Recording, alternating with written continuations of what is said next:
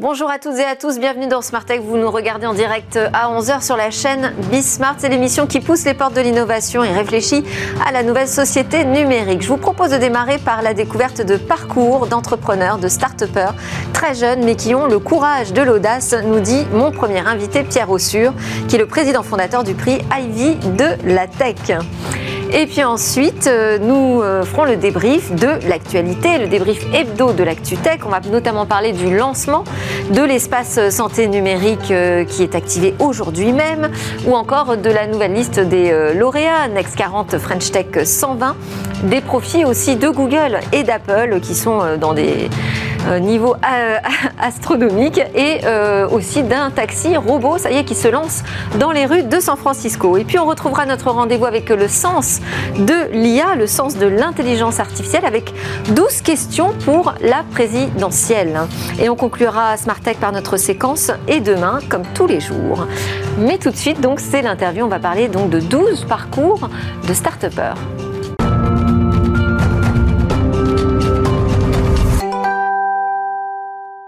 Le courage de l'audace, c'est le titre de l'ouvrage de Pierre Ossur. Bonjour. Bonjour Delphine. Merci d'être avec nous. C'est paru chez Duno. Il retrace donc le parcours de 12 entrepreneurs de la French Tech. Ils sont tous des finalistes du prix Ivy. D'ailleurs, je dis Ivy, on peut dire Ivy aussi si on le souhaite en français. Euh, c'est un prix pour les jeunes dirigeants que vous avez créé et qui est remis chaque année donc à un start-upper de moins de 30 ans du secteur de la tech. Qu'est-ce qui les démarque? Pourquoi vous les avez sélectionnés? Comment vous les avez repérés? Pourquoi eux? En fait, on les a sélectionnés euh, en s'appuyant sur deux piliers. Le premier, c'est une mission, comme on fait dans un cabinet d'executive search, comme chez Ivy, où on cherche chaque année à identifier avec une équipe euh, de consultants, de chargés de recherche, les meilleurs profils correspondant à ce que l'on, aux critères qu'on a définis. Donc les critères, comme vous l'avez dit, c'est l'âge, moins de 30 ans. Deuxièmement, c'est une expérience de 2 à 3 ans dans la start-up qu'ils ont créée, car c'est des fondateurs d'entreprise. Troisièmement, ils doivent avoir levé 10 millions d'euros à moins de 30 ans, ce qui même dans les temps actuels n'est pas si facile.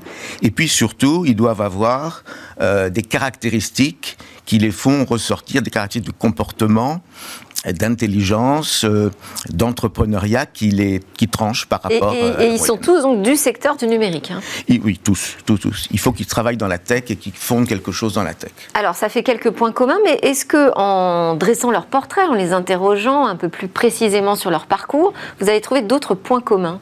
Qui les rassemblent et qui pourraient donner des clés finalement de réussite Oui, alors il y a, comme je vous le disais, ces caractéristiques de comportement qui sont très fortes.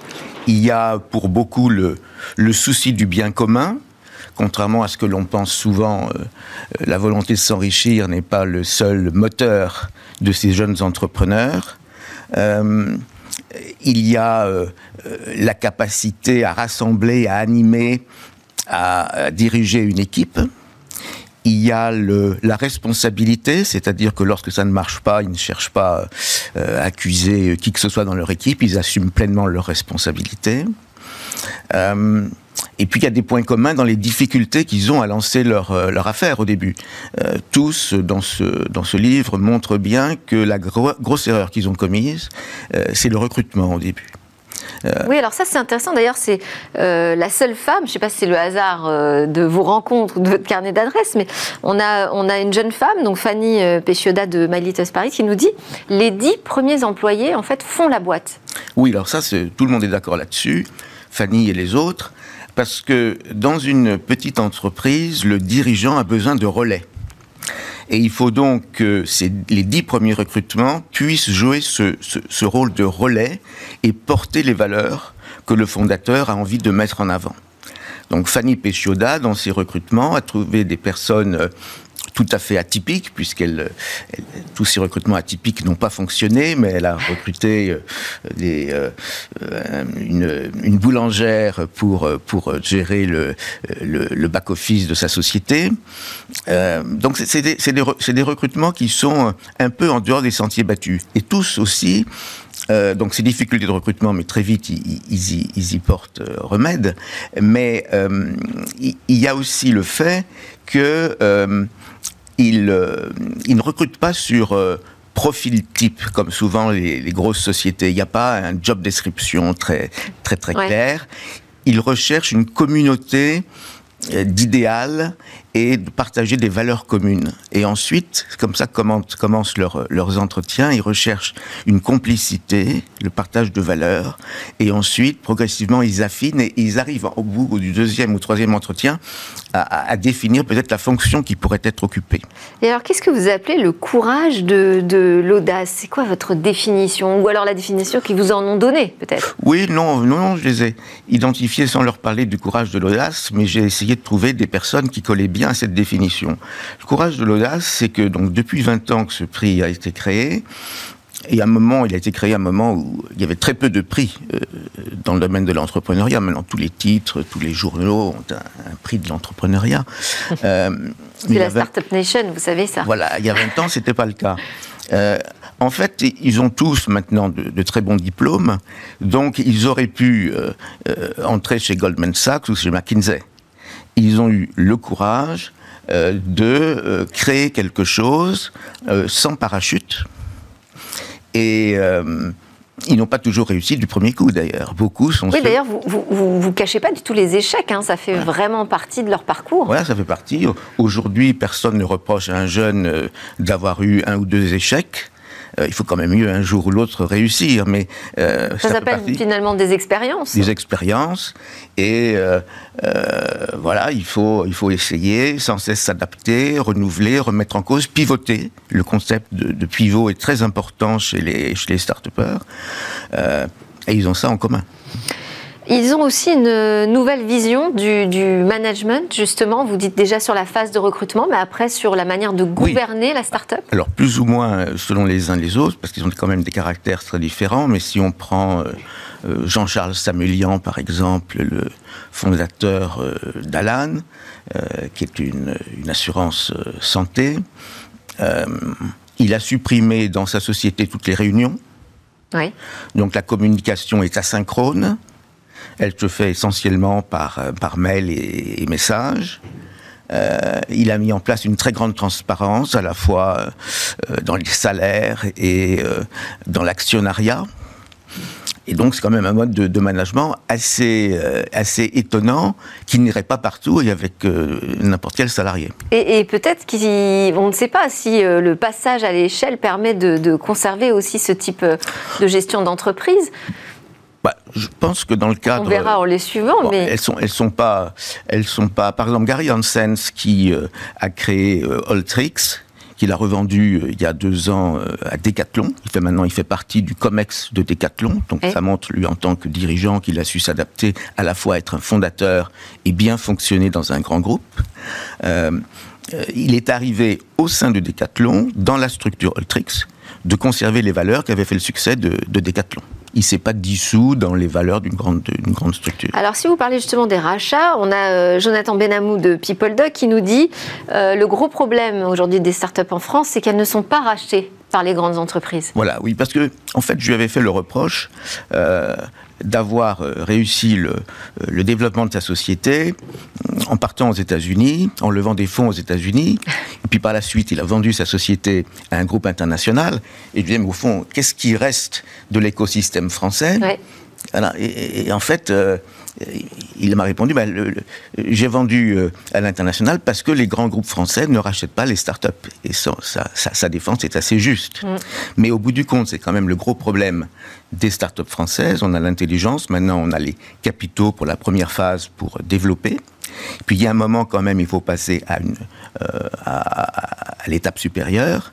Et le marché des capitaux aux États-Unis, et l'effet de domination que jouent aujourd'hui les États-Unis et, un peu la Chine aussi, fait que euh, on, ne peut pas euh, faire croître une, une, société si on ne se rapproche pas d'un de ces deux grands ensembles continentaux. Et donc on n'est pas à armes égales.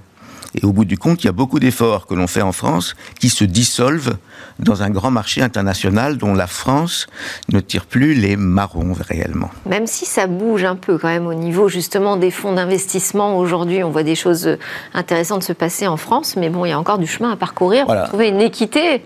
Il y a un petit handicap au départ. Exactement. Euh, vous dites c'est chaque année ce prix Ivy où on découvre donc des jeunes entrepreneurs euh, audacieux. Euh, ce sera quand le prochain? Alors le prochain, prochaine remise de là on commence à travailler sur les profils pour le prix février 2022. Le prix a lieu toujours vers le 15 octobre, un peu avant, un peu après, mais au milieu du mois d'octobre. il y a donc y a un travail qui est fait par les services de, de Ivy Executive Search et on s'appuie bien sûr sur un jury de 20 membres qui sont choisis parmi les membres du club Ivy que j'ai créé. Donc il y a 115 dirigeants qu'on réunit une fois par mois au, cercle interallié. Et euh, chaque année, parmi ces 115 membres, j'en choisis 20 qui font partie du, jury. Donc, c'est le patron de Microsoft, de, France. Et Ivy Executive Search, c'est un cabinet spécialisé justement en recherche de talent. Pour recherche de talent, pour diriger des cadres dirigeants, en fait, pour diriger des, des, entreprises de la tech ou des médias, d'ailleurs. Merci beaucoup. Euh, j'invite euh, donc à découvrir ces parcours de euh, jeunes entrepreneurs. Ils sont pas encore au Next 40 French Tech 120, mais ils sont tout aussi prometteurs. Merci à vous, Pierre Ossure, président fondateur du prix Ivy, auteur donc du Courage de l'audace paru chez Duno. C'est l'heure de notre débrief. Maintenant, on va parler de l'actu dans la tech.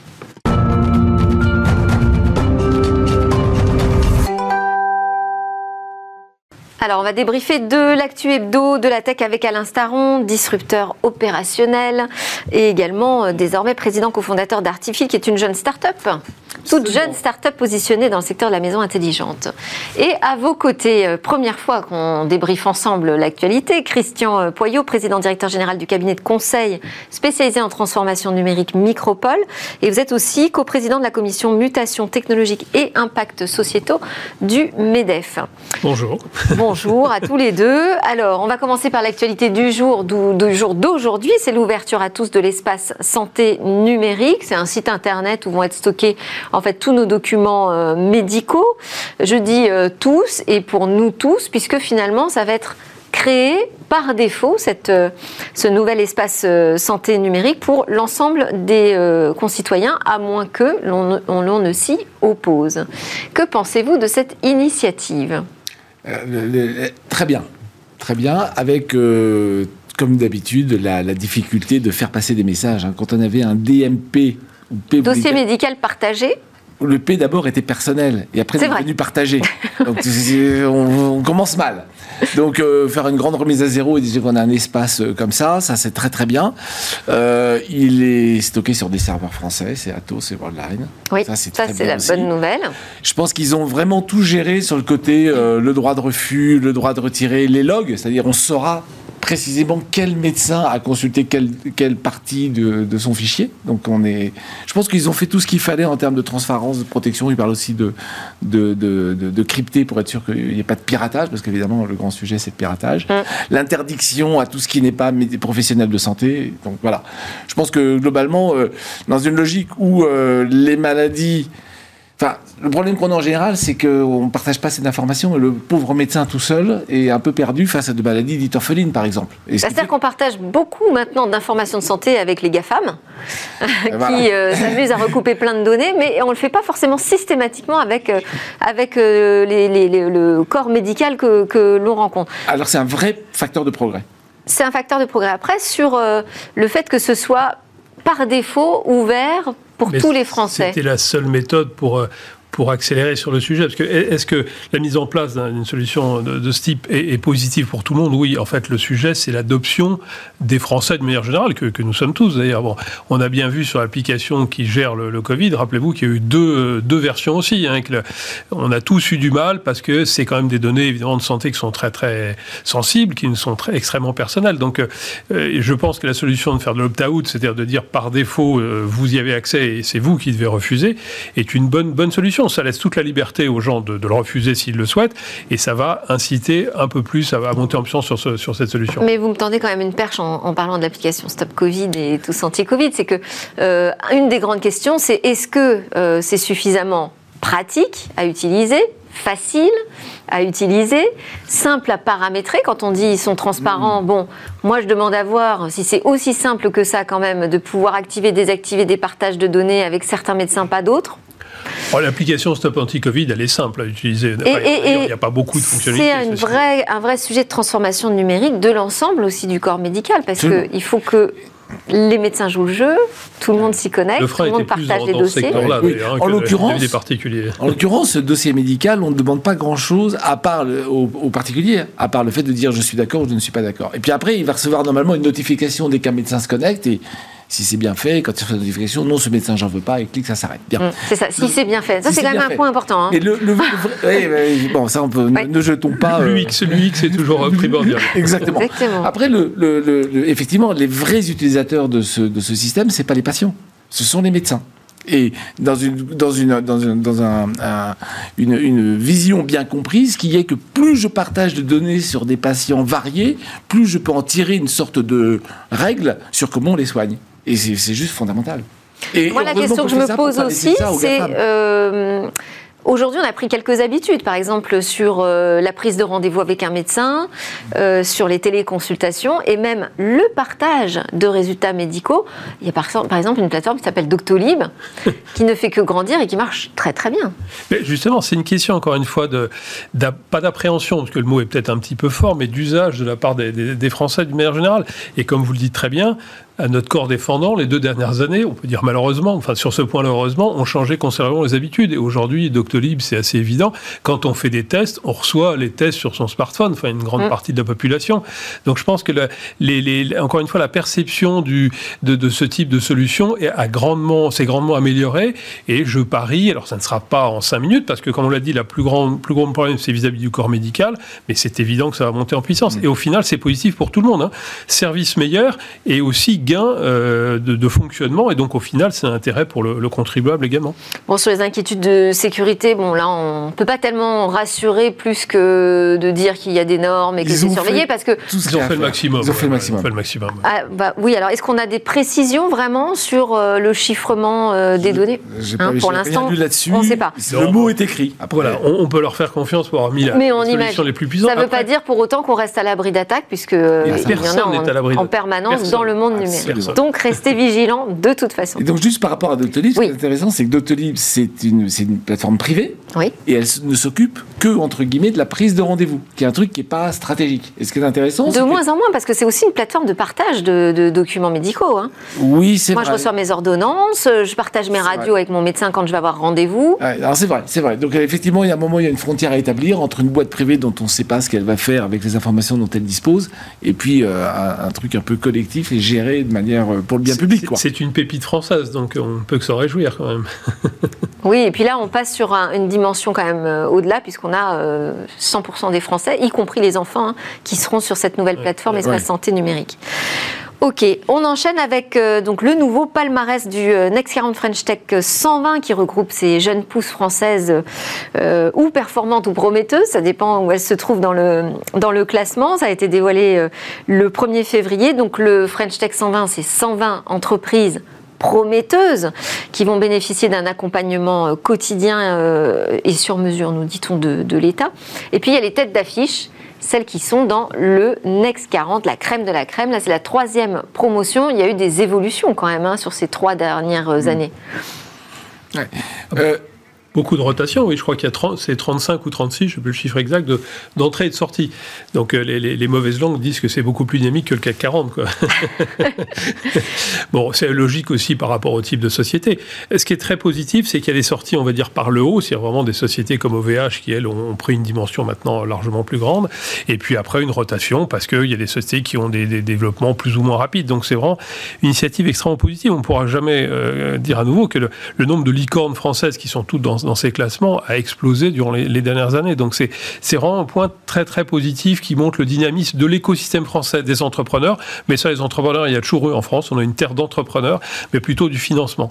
Le seul Oui, qu'ils ont même été obligés de relever le niveau Oui, de levée de fonds hein, pour euh, la sélection. ouais. Ouais. Le seul complément que j'ajouterais, c'est ce qu'il ce qui, ce qu'il faudrait arriver à faire, c'est qu'on inclut également des sociétés qu'on pourrait qualifier plus classiques, des PME, des ETI, qui elles aussi sont innovantes pas avec les mêmes problématiques ou les mêmes logiques de développement, ça serait peut-être intéressant de voir comment on pourrait les intégrer dans, dans, dans, dans ce classement. Pour qu'il n'y ait pas, si j'ose dire, les, les, les, les, têtes de gondole, enfin les sociétés les plus performantes, et encore une fois, super, finalement. bravo. Enfin, bon, Il je voilà. j'exagère, mais il y en a beaucoup. Oui, oui, c'est- Ouais. c'est encore une fois, c'est excellent. Enfin, et ça a bougé dans les dernières années. On peut vraiment le- se féliciter de ça, et aussi d'inclure des sociétés qui sont peut-être de taille plus moyenne ou pas uniquement numérique, mais qui ont aussi une notion d'innovation très importante et qui sont le fer de lance également de l'économie française. Ouais, peut-être un peu plus de deep tech aussi? Oui, alors juste pour rebondir, moi je partage tout à fait. Euh, la question, c'est comment on peut caractériser dans une société déjà établie euh, le fait que l'innovation dont elle fait preuve est une innovation de type rupture. Puisque si c'est une innovation incrémentale, elle reste dans son domaine, ça ne va pas évoluer. Et à cette réserve près, effectivement, euh, il n'y a pas que des nouveaux qui peuvent réussir. Après, sur le, sur le, partage, je m'intéressais comment sont réparties toutes ces, toutes ces entreprises. Le numéro 1 en termes de poids de capitalisation, c'est le retail c'est euh, vestiaire, place de marché, euh, mano mano, c'est voilà. Le numéro 2, c'est fintech. Donc euh, c'est euh, c'est Conto, c'est des gens comme ça. Et numéro donc le premier c'est 3,8 milliards, le deuxième c'est 2,8 et puis après il y a deux autres secteurs qui sont au-dessus de 2 milliards qui sont d'une part le health tech, donc c'est très bien, c'est là qu'on retrouve Doctolib, hein, et d'autre part le Mediatek. C'est là qu'on retrouve De Vialet. Voilà. Mhm. Donc c'est intéressant de voir où est-ce qu'on met nos, petits. Et effectivement, l'enjeu, là, enfin, affiché, hein, c'est d'en avoir une dans le CAC 40 euh, dans pas trop longtemps. Ah, ce serait et ce serait un renouvellement du CAC 40. Hein. On va parler juste après de ce que font les Américains. Alors, ne, voilà. pas. Moi, je ne tire pas sur le CAC 40. Hein. On, peut, ne peut que se féliciter dans les champions euh, internationaux. Hein. C'est aussi une force de la France. Donc, euh, c'est pas du tout critique vous avez vu le CAC 40. Mais bon, il faudrait peut-être passer. Non, non, mais faire un peu de rafraîchissement. C'est ça que vous voulez dire. Euh, alors, il y a aussi un petit étonnement c'est qu'on n'a aucune femme à la tête du Next 40. Bon. Oui, oui. Bah, il y, en a, je crois, 8% dans, l'indice 120 en tant que tel. Ouais c'est toujours un sujet. Hein. Moi, je, le vois avec les, fonctions que j'exerce au MEDEF. Sur ce, sur on, est vraiment hyper euh, motivé sur le sujet et je ferai Bézieux le premier. Et c'est vrai que quand on constate dans, les entreprises, bah, il y a moins de femmes que d'hommes à des postes de direction. Voilà. Alors après, euh, pourquoi? Vaste sujet. Je ne sais pas si on a l'heure qui suit pour essayer de trouver des, logiques. Ou les, femmes qui ont plus de mal à lever autant de fonds aussi. Oui, je pense qu'il y a encore quand même euh, des, des, a priori, des préjugés vis-à-vis -vis des femmes. On dit souvent qu'on a des levées de fonds il y a des questions qui sont des fois euh, enfin, surprenantes, on va dire ça comme ça, qui sont posées à des femmes, qui ne sont pas posées à des hommes. Ça a beaucoup évolué. Euh, il y a aussi la, la, sensibilité des jeunes filles par rapport à la technologie ou des choses comme ça.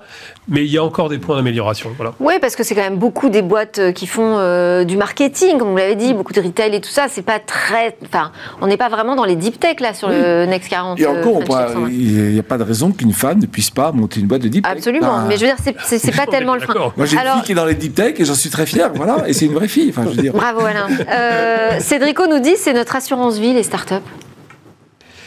Oui, assurance vie dans le sens où c'est ce qui se passe demain. Hein. Enfin, mm. je pense que c'est évident, surtout pour les auditeurs, que le monde bouge très vite, tout ça évolue et c'est très positif. Il y a des choses qu'il faut contrôler, mais globalement, c'est très positif. Et les entreprises qui, qui aujourd'hui prennent ce virage sur les technologies nouvelles, c'est elles qui effectivement vont, en partie, il ne faut pas oublier les, les, autres, mais vont construire le développement de la France dans les 10, 20, 30 premières années. Mm. Donc c'est dans ce sens qu'il a ce, ce propos, Cédric. C'est pas les PME alors, c'est Ouais. C'est pour ça. moi, je, il faut, euh, le mot en même temps est très à la mode. Il va peut-être le redevenir d'ailleurs dans les semaines qui viennent. Prochainement, oui. Il faut pas du tout faire. Il y, a, les bons, les méchants, les forts, etc. Non, non. C'est tout doit avancer en même temps.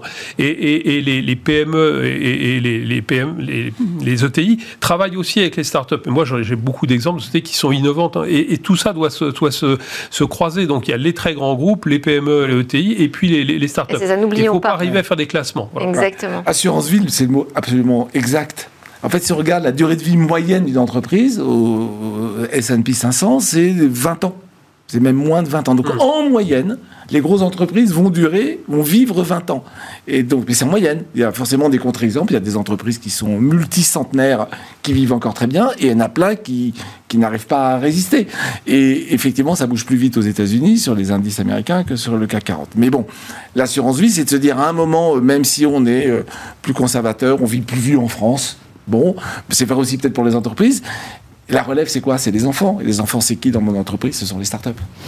On enchaîne avec euh, Cruise, qui est la filiale, euh, pas d'un petit jeune, hein, General Motors, qui ouvre au public donc son service de taxi autonome. Il n'y aura pas d'opérateur de sécurité à bord. Il roulera tout seul ce taxi dans les rues de San Francisco. Exactement. Donc deux, deux évolutions majeures par rapport à Waymo que tout le monde connaît maintenant, qui a démarré à Phoenix. Quand Waymo, donc filiale de Google, plus que deux évolutions majeures. Quand Waymo, filiale de Google, démarre à Phoenix, il y a un jockey, enfin un jockey, quelqu'un qui contrôle la voiture au début. Hein. Et des, gens montent derrière. Le jockey fait juste vérifier que tout va bien. Depuis un an, il y a de moins en moins de jockeys, c'est-à-dire qu'il y a un pourcentage important des courses qui se fait sans personne. Mais c'est à Phoenix. Phoenix, c'est une ville lamier. Et tout est en droit. angle droit et c'est tout droit.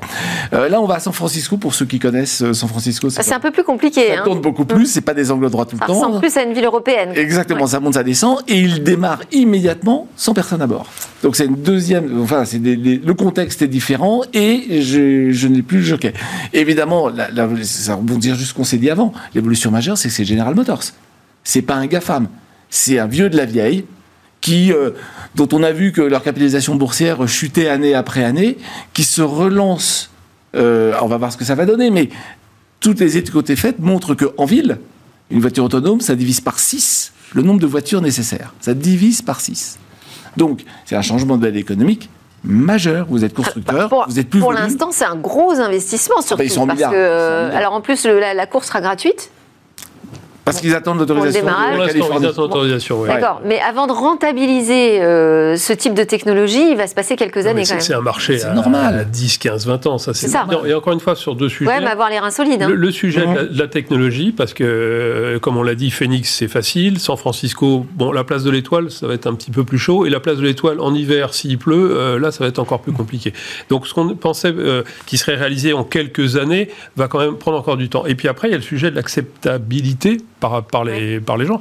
Moi, pour avoir essayé, peut-être vous également, d'être dans une voiture sans chauffeur, bon, on n'est pas complètement à l'aise. Et encore, allait à 30 à l'heure, des choses comme ça. Si ça va un peu plus vite, il y a quand même une appréhension normale humaine. Voilà. Donc là il y a aussi, la cohabitation quand même avec euh, les sûr. voitures avec chauffeur Voilà, ouais. et sans Donc chauffeur. on, on rejoint le sujet qui est la conduite du changement. Ouais. D'ailleurs, sur les projets technologiques, la conduite du changement au sens large est toujours pas l'écueil principal, mais un sujet extrêmement important à prendre en compte, c'est-à-dire l'acceptation eh bien, euh, de l'être humain par rapport aux changements qui sont en face. Mais oui, ces investissements lourds, et, et ces investissements, encore une fois, à 5, 10, 10 ans. Donc si, ceux qui peuvent les mener, c'est Google, c'est General Motors, c'est logique. Ouais. Alors, Alors, même, bah, oui, à réfléchir on parce peut que enchaîner sur les profits de Google justement. oui, bah, l'impact sur les infrastructures est colossal parce qu'on parle à 10-15 ans. Faut comment on gère le Grand Paris, par exemple, en termes de transport en commun Tout le monde sait que les voitures vont être de plus en plus chères. On vire, on interdit dans les zones à faible émission de plus en plus de voitures de, euh, qui sont juste vieilles. Mais donc, si elles sont vieilles, elles sont pas très chères. Donc, on est en train de frustrer, voire de priver de moyens de locomotion des gens qui n'ont pas forcément les moyens et Ils n'ont pas remplacer ça par d'alternative.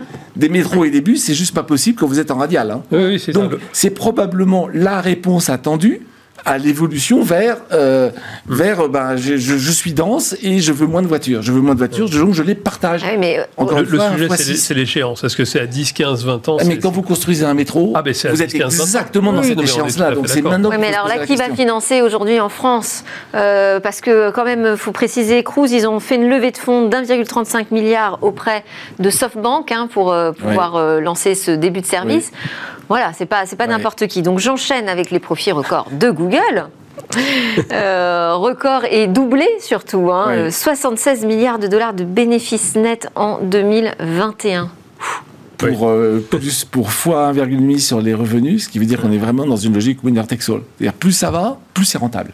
Bah, ils prennent une part du marché publicitaire mondial qui est. Qui est Alors c'est, ce sont ouais, ce sont les revenus oui, publicitaires. sur le euh, principalement. À 86%, c'est intéressant de noter, c'est que sur la Google- recherche et sur la vidéo. Oui. Mhm. Ah oui, oui, tout à fait. Ouais. Ce qui est intéressant de noter, c'est que Google Cloud Platform perd de l'argent. Donc Mm. sur le cloud, ils n'y sont pas arrivés. Oui, euh, non, non, enfin, ça, c'est Bah. c'est un enfin, sujet que je Alors connais ça, bien avec mes ça différents progresse sur le cloud. hein. J'ai Ouais, vu qu'ils ouais. avaient fait Non, plus sont- 45%. Ils sont dans hein. une phase d'investissement hyper lourde, parce que bon, le leader, ok, c'est toujours AWS. Microsoft euh, investit aussi beaucoup. Azure, et est-ce que Microsoft est rentable sur Azure? Je, je ne sais pas, les chiffres sont bons, voilà. Ouais. Et, et G- et GCP, effectivement, est le dernier entrant, donc euh, cherche à rattraper son retard et donc fait des efforts d'investissement divers qui sont compréhensibles. Voilà. Donc, euh, euh, on peut pas en tirer des conclusions. Le, le- le classement reste ce qu'il est aujourd'hui. Tout à fait. évidemment. Et, ça- et il y a- et dans, les, dans les raisons de fond, il y a quand vous êtes sur un cloud, vous stockez des données, et quand vous stockez des données chez une boîte dont le métier est de les valoriser, ça peut poser une question.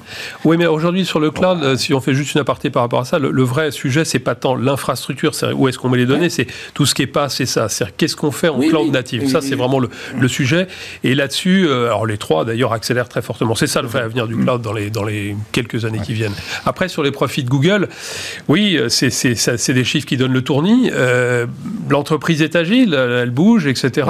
Il faut arriver, et y compris aux États-Unis. D'ailleurs, leur la réflexion n'est pas juste européenne. On sait très bien qu'aux États-Unis États-Unis, il y a des, il y a des, comment dire, des tentatives ou des, sujets juridiques qui visent un petit peu à, limiter l'influence de, ces sociétés. Donc il faut arriver à trouver le bon équilibre. En même temps, moi, je suis admiratif de la. Elles sont jamais aussi bien portées, mais elles n'ont jamais eu autant de procès euh, qui les menaçaient. Oui, c'est normal avec leur taille. Hein, quand, vous faites, quand, vous faites, de la, du chiffre d'affaires sur de l'audience, vous captez l'audience. Vous, captez, vous nous captez. À un moment, on se réveille. Et donc, c'est ce qu'on a vu sur, euh, le, sur le Digital Market Act et le Digital Service Act. C'est à un moment, il faut, il faut arrêter d'être trop. Et aux États-Unis aussi, les procès antitrust. Effectivement, le DSA, DMA ou le Data Act, tout ce qui se passe, etc., vont dans le bon sens. Et encore une fois, il faut être, comme on dit souvent MEDEF, ni naïf ni agressif. C'est-à-dire qu'il faut prendre les choses telles qu'elles sont. Et les grandes entreprises internationales doivent s'appuyer sur ces solutions. Maintenant, il est important que l'Europe, encore une fois, sans agressivité, défende ses intérêts, notamment sur les, les données, sur le parti souveraineté des données. Alors, il y a un autre qui s'en sort très bien, c'est Apple. Donc là, 123,9 euh, milliards de dollars de chiffre d'affaires au quatrième trimestre 2021. Ça veut dire que son dernier iPhone s'est plutôt bien vendu déjà. 58% du chiffre d'affaires, c'est l'iPhone 13. 58%. Donc c'est une boîte, qui, je caricature, qui vend l'iPhone. Et les services, c'est 15% du chiffre d'affaires. Voilà, après le reste, c'est les Macs et tout ça. Mais même les Macs se vendent très très bien c'est pas du tout le même business model que Google, hein, c'est clair. Quand on, il y a l'économie du gratuit et l'économie du, matériel. Euh, oui, c'est les, les, forces ne sont pas du, tout, euh, pas du tout euh, mm. identiques, hein, avec chacune ses points forts. Moi, où j'attends Apple, c'est sur la sortie des prochaines les, comment dire, lunettes connectées pour faire la réalité virtuelle, avec le sujet du métaverse et compagnie. Voilà. Ça, je, suis curieux de voir, est-ce qu'ils vont avoir autant d'inventivité qu'ils l'ont eu dans la sortie Est-ce qu'ils vont réussir à devenir la nouvelle marketplace en fait, de, ces, de, ce nouvel Internet gros sujet. Gros sujet. On n'a pas beaucoup le temps, mais on va quand même le préciser. Le, un début de remplacement de Stéphane Richard à la tête d'Orange a été annoncé avec Christelle Edeman qui devient la directrice générale et non pas la PDG. Hein. il va encore falloir nommer un président. Euh, elle vient de Schneider Electric et elle sera véritablement en poste le 4 avril. D'un mot bah, troisième femme au CAC 40. Bon, ben voilà, ça c'est la bonne nouvelle. Ok. Et, après, réjouissons-nous qu'on a des grands acteurs des telcos en France, simplement ils ne sont pas assez aidés. Hein. Ils, ont beaucoup de contraintes, alors que l'infrastructure est vitale pour tout ce qui est euh, numérique. Si on n'a pas d'infrastructure. Il faut soutenir euh, nos, géants. Il faut soutenir nos géants. Merci beaucoup Alain Staron, président, euh, cofondateur d'Artifil, et Christian Poyot, président de Micropole. Juste après la pause, on va parler d'intelligence artificielle avec des propositions pour la présidentielle, pour les candidats la présidentielle.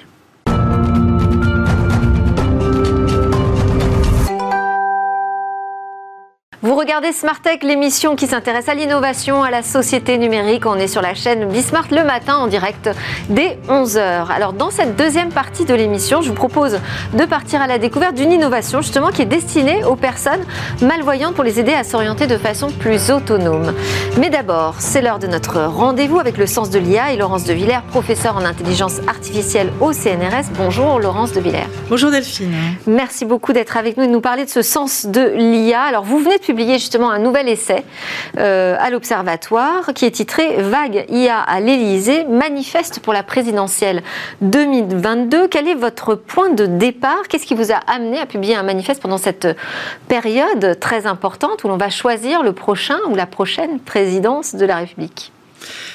Parce que je pense que euh, les citoyens ont peut-être pas pris conscience de l'impact énorme en fait de l'IA sur leur quotidien. L'IA, elle est sur leur téléphone, elle est euh, sur leur ordinateur, dans Google, à chaque fois qu'ils vont regarder euh, un, même un film, puisqu'on va leur recommander des films par des outils d'IA.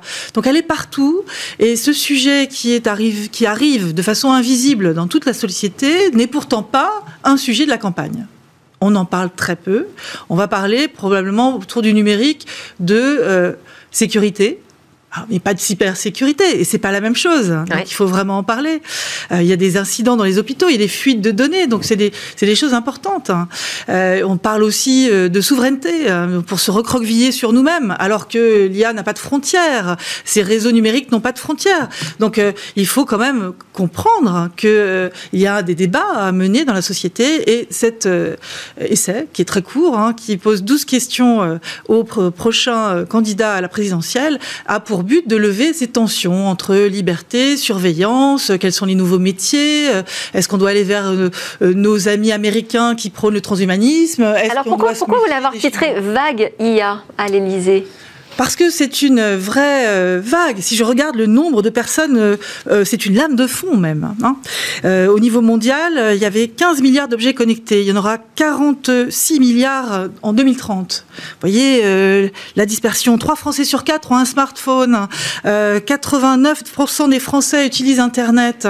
Et combien de temps on passe par jour ou par semaine? 18 heures en moyenne. Vous voyez, donc ça impacte donc vous dites ça doit toucher aujourd'hui l'Élysée tout le quotidien. Ces sujets-là. Et ça touche, et bien évidemment, le gouvernement qui fait d'ailleurs pas mal de choses. Mais je dis, euh, moi, en l'occurrence, que nous avons besoin de raisonner tous ensemble et de débattre dans la société. Et c'est un sujet qui doit hautement politique. Et alors, quelles sont... Euh, alors, il y a 12 questions, donc on va peut-être pas toutes euh, les lister, mais les grandes questions, on va dire, dont devraient s'emparer les candidats, ça s'adresse à tous les candidats à la présidentielle, et lesquelles attendent vraiment des réponses politiques?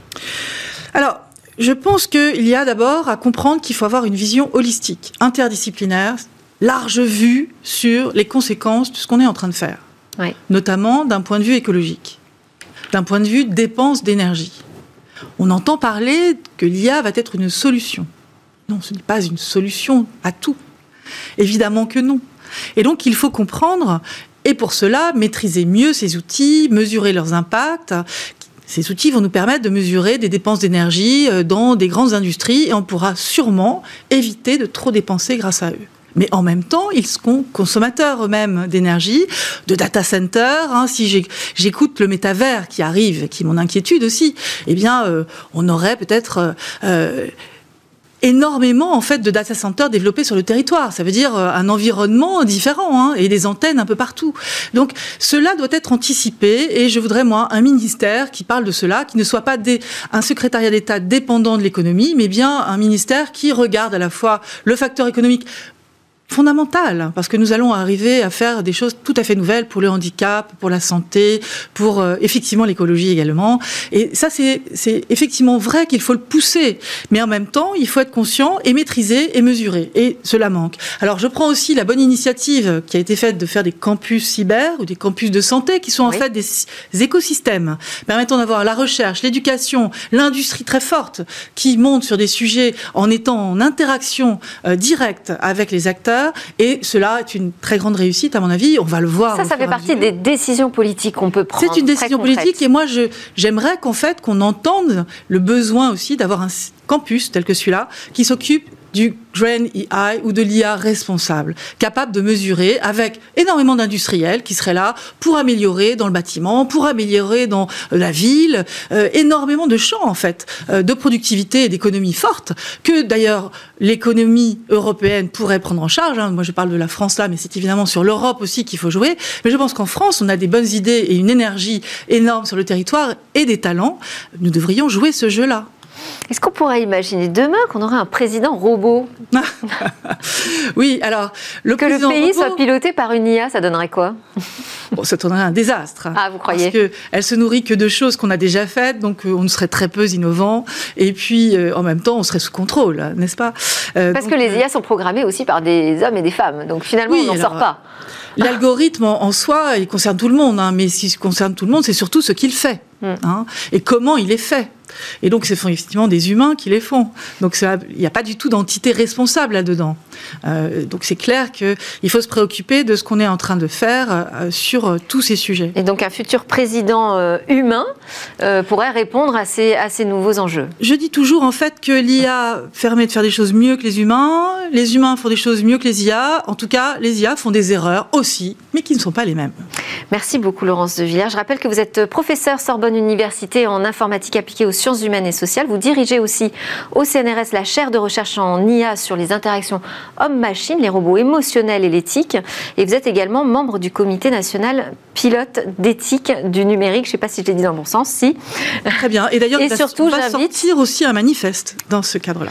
Et j'invite euh, déjà à télécharger, puisque c'est au format EPUB, Vaguia à l'Elysée, manifeste pour la présidentielle 2022.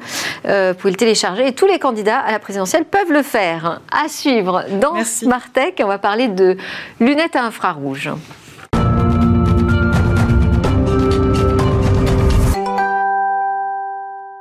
Et demain, notre Zoom quotidien pour euh, clôturer Smartech avec une innovation. Bonjour Cécilia. Bonjour Delphine. Alors aujourd'hui, on va présenter une nouvelle solution qui est destinée aux personnes malvoyantes, aux mhm. aveugles même, pour les aider à s'orienter de manière plus autonome. effectivement, c'est une solution qui a été mise au point par des chercheurs à l'université euh, de Munich et qui utilise la technologie infrarouge. En fait, il s'agit à la fois d'une paire de lunettes, mais aussi d'une manchette avec euh, plusieurs coussinets. On va y revenir. Les lunettes, d'abord, à l'intérieur, il y a deux caméras infrarouges, ce qui fait que ça leur donne euh, l'air, en tout cas à celui qui le porte, un petit peu d'être un personnage des X-Men. Vous savez, celui qui est capable euh, d'envoyer des rayons laser à travers ses yeux. Ici, aucun rayon laser ne sort de ces lunettes, je vous rassure. Il y a ces caméras infrarouges qui permettent en fait de déterminer la profondeur de l'image et donc par la même occasion de déterminer si un objet est proche de la personne qui porte ces lunettes. Cette proximité, elle est traduite en couleur. Rouge si l'objet est très proche, bleu si l'objet euh, est éloigné. Et pour pouvoir traduire ces informations, cette image, on, on divise en fait l'image qui est captée par les caméras en 25 carrés. On fait une grille et chaque carré va avoir sa propre couleur en fonction de la proximité de l'objet qui est là. Alors ensuite, pour pouvoir transformer ça en quelque chose de compréhensible pour une personne non voyante, il y a un algorithme.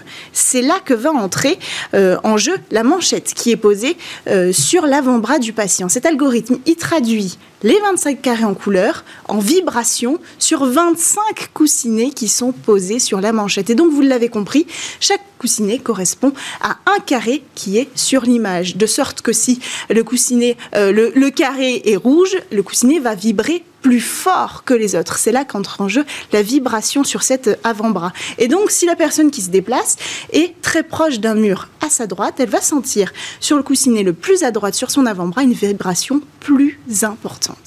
J'imagine qu'il y a déjà eu des premiers tests. Qu'est-ce qu'il en ressort? Les chercheurs ont testé l'appareil sur 5 volontaires pour l'instant. Les résultats sont assez euh, convaincants. 96% de taux de réussite sur le parcours, un parcours en intérieur.